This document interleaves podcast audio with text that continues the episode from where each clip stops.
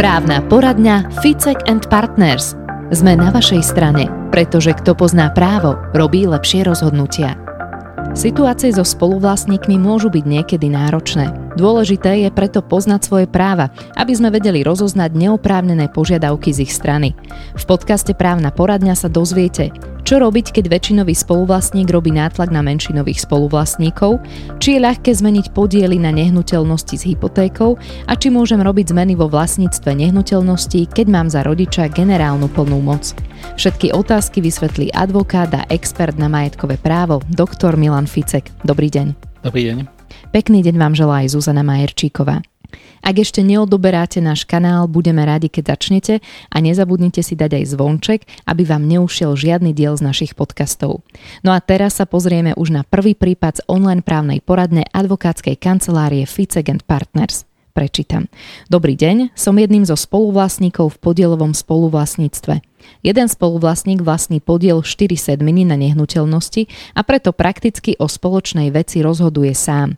Voči jeho rozhodnutiam máme s ostatnými spoluvlastníkmi časom výhrady, ale doteraz sme sa vždy podriadili. Najnovšie sa nám vyhráža drahým súdom. Môže nás tento spoluvlastník žalovať kvôli rozhodnutiam, ktorým sme sa nakoniec aj tak vždy podriadili? Ako je to v tomto prípade, pán Ficek, čo by ste poradili? Tak pokiaľ sa dostanete do podielového spoluvlastníctva, či už to je dedictvom, alebo, alebo kúpou, alebo dárom, akýmkoľvek spôsobom, tak vždy platí väčšinový princíp. A to znamená, že o tom, že ako sa bude s tou nehnuteľnosťou nakladať, či sa tam, akým spôsobom sa bude užívať, e, kto ju bude užívať, e, či sa bude rekonštruovať alebo akékoľvek iné rozhodnutia, sa vždy e, riešia podľa toho, že kto má aký podiel a vždy to musí byť väčšina. Samozrejme neplatí, že povedzme, keby chcel väčšinový spoluvlastník predať celú nehnuteľnosť, neznamená, že si odhlasuje, že sa ide predávať nehnuteľnosť a tá sa predá, to neplatí, lebo tam každý vlastník má nejaký podiel a každý by musel súhlasiť s tým predajom. Ale to sa týka tých bežných e, situácií, bežných nákladaní s nehnuteľnosťou.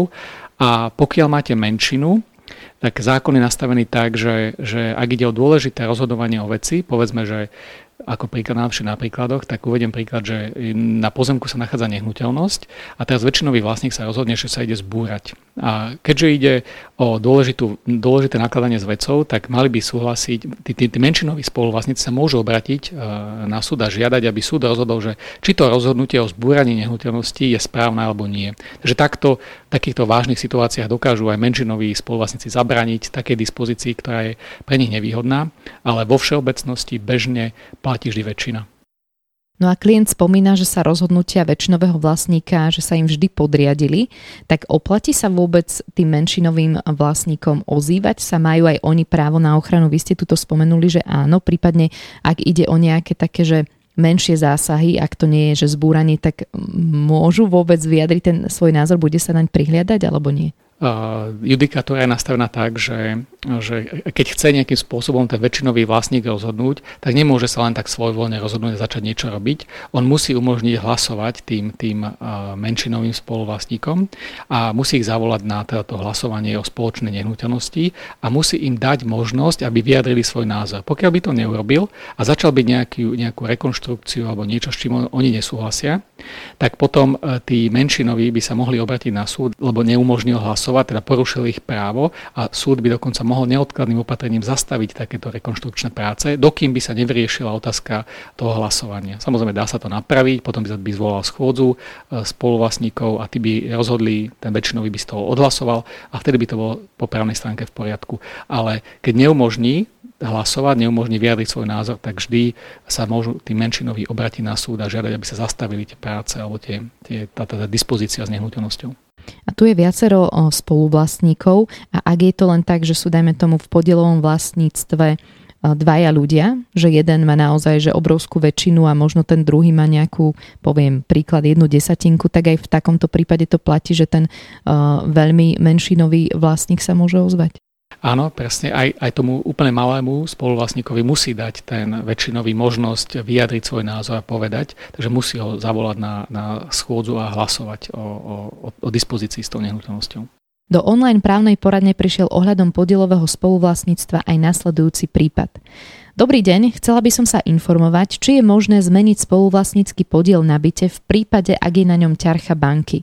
S priateľom sme byt kúpili minulý rok, no kvôli mojej vtedajšej situácii mám podiel na byte jednu desatinu a on 9 desatín. Je nejaká možnosť buď u notára alebo len v banke zmeniť podiely na polovicu a polovicu? Ďakujem. Tak ako postupovať, pán Ficek, v tomto prípade? Bude banka ochotná zmeniť tie podiely? Tie podiely sa menia na katastri, to znamená, že keby chceli oni zmeniť podiely, tak musia robiť zmluvu, ktorou sa dohodnú, že tie podiely sa menia, akým spôsobom a na základe toho by podali návrh na zápis do katastra. Kataster im to zapíše, lebo kataster nerieši záložné právo a to záložné právo ani nebráni tomu, že by sa to nemohlo prepísať na katastri, ale banka môže mať vo svojich všeobecných obchodných podmienkach také ustanovenia, na základe ktorých vám potom zosplatní úver. Že keď zmeníte tieto podiely alebo prevediete to niekoho iného, tak vám nakoniec zosplatní úver, že budete musieť zaplatiť celý úver naraz. Takže treba si dať naozaj pozor, pozrieť si všeobecné obchodné podmienky a urobiť to iba so súhlasom banky. A v akých situáciách by mohla banka ešte takto zosplatniť úver? A banky majú v tých všeobecných obchodných podmienkach napísané situácie, za ktorých môžu zosplatniť úver. Môže to byť napríklad neplatenie úveru. Obyčajne to nejde hneď, že vám nezosplatnia úver po jednej splátke, keď ju nezaplatíte, ale obyčajne, keď neplatíte jeden rok, tak ten úver sa môže zosplatniť. Ono to je veľmi všeobecne napísané, takže sa tam potom môže dať veľa možností, ale vždy ak chcete akýmkoľvek spôsobom disponovať s nehnuteľnosťou, meniť podiely alebo prevádzať to, tak vždy treba vyžiadať súhlas banky, aby ste predišli tomu riziku zosplatnenia toho úveru. Máte nejaký právny problém? Povedzte nám, čo vás trápi a my vám poradíme. Kliknite na www.ficek.sk a napíšte nám o vašom prípade cez našu online poradňu Ficek and Partners. Sme na vašej strane, pretože kto pozná právo, robí lepšie rozhodnutia. V živote nás môžu postretnúť rôzne neľahké situácie. Napríklad, keď náš rodič vážne ochorie a súrodenci chcú predať byt, ktorý vlastní.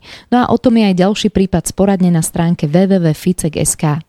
Dobrý deň, potrebovala by som právnu radu ohľadom podielového spoluvlastníctva bytu a generálnej plnej moci. Moja mama, ktorá trpí demenciou a Parkinsonovou chorobou, mi v novembri podpísala generálnu plnú moc, ktorá ma opravňuje k výkonu všetkých právnych úkonov. Mama je momentálne ležiacou pacientkou, ktorá potrebuje 24-hodinovú starostlivosť. Moja sestra sa však odmieta o ňu postarať, pretože má vlastnú rodinu. Spoločne vlastníme byt, mama vlastní dve štvrtiny, sestra štvrtinu a ja štvrtinu. Sestra chce byť predať, ale ja s tým nesúhlasím, pretože mama stále žije. Nedá sa so sestrou zhodnúť na kompromise. Chcela by som preto vedieť, či by som vďaka generálnej plnej moci mohla mamin podiel prepísať na seba alebo na svoje deti, aby som zaistila ochranu a zveľadenie maminho majetku. Byt je v dezolátnom stave, potrebuje rekonštrukciu a sestra ma odmietla finančne či manuálne podporiť. Poradili mi, že by som mala najskôr dať byt ohodnotiť v súčasnom stave, potom mohla prenechať mamin podiel na seba a sestre dať peniaze za jej podiel. Mám však obavy, či je to správneho hľadiska možné a či to sestra nemôže napadnúť ako seba obohacovanie. Prosím, poradte mi, ako môžem zabrániť tomu, aby byt nechátral a nebol na nás zavolaný hygienický inšpektorát, pretože v byte je momentálne smetisko. Ďakujem.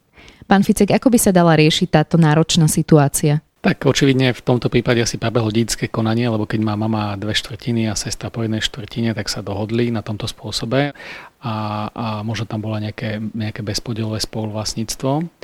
Vždy platí, že keď niekto udelí niekomu generálnu plnú moc, a trpí demenciou a Parkinsonovou chorobou, ako, ako písala, tak už tá demencia naznačuje, že ten právny úkon tá, tá generálna plná moc e, je neplatným, absolútne neplatným právnym úkonom.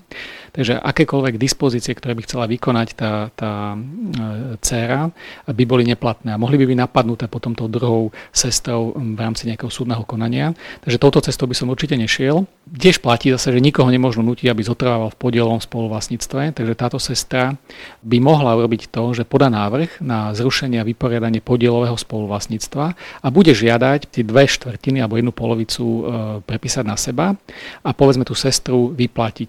To je, to je štandardný, štandardná možnosť vysporiadania. Samozrejme musíme na to peniaze, aby, aby vyplatila mamu.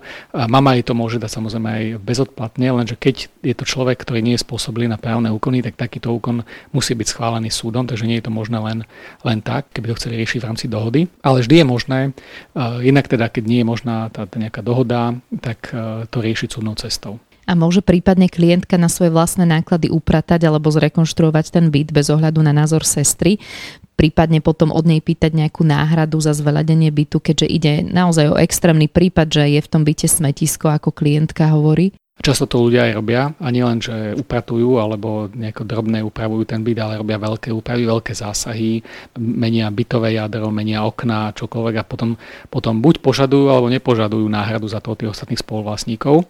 Platí vždy, že keď niekto vykoná nejaké činnosti e, v súvislosti so spoločnou nehnuteľnosťou, vynaloží náklady, tak má právo ich požadovať. Len treba rozlišovať medzi tým, že či ide o vhodné alebo nutné náklady, lebo to je rozdiel. Hej, že keď niečo nie je nutné, je to len vhodné urobiť, napríklad chcete vymeniť podlahu, ale je dobrá, hej, ale vy chcete, lebo sa vám páči nejaká iná, tak to nie je nutná oprava, to je len vhodná oprava. A tam platí, že nie je možné počas trvania spoluvlastnického vzťahu požadovať takéto náklady náhrady za to, že ste vymenili podlahu, ktorá bola dobrá. Ne? Takže to treba potom rozlišovať a tiež samozrejme plynú premočacie lehoty, keď niekto niečo investuje a je to nutná investícia, že neviem, zatekajú okná a treba ich vymeniť a vy to investujete, tak od okamihu, ako ste zainvestovali do tých okien, tak je potrebné, aby ste požadovali tú náhradu, pretože sa vám to premočí v štandardnej trojročnej premočacej lehote.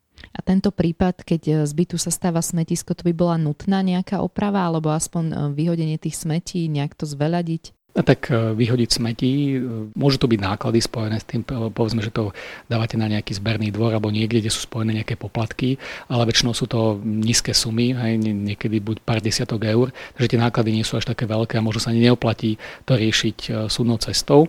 Ale keď už by šlo väčšie opravy, ja neviem, že by tam tiekla voda a treba to opraviť a treba zavolať nejakého inštalatéra, ktorý to opraví, tak vtedy vy môžete požadovať, môžete to opraviť, nechať opraviť a požadovať potom v zápätí náhradu za takúto vloženú investíciu.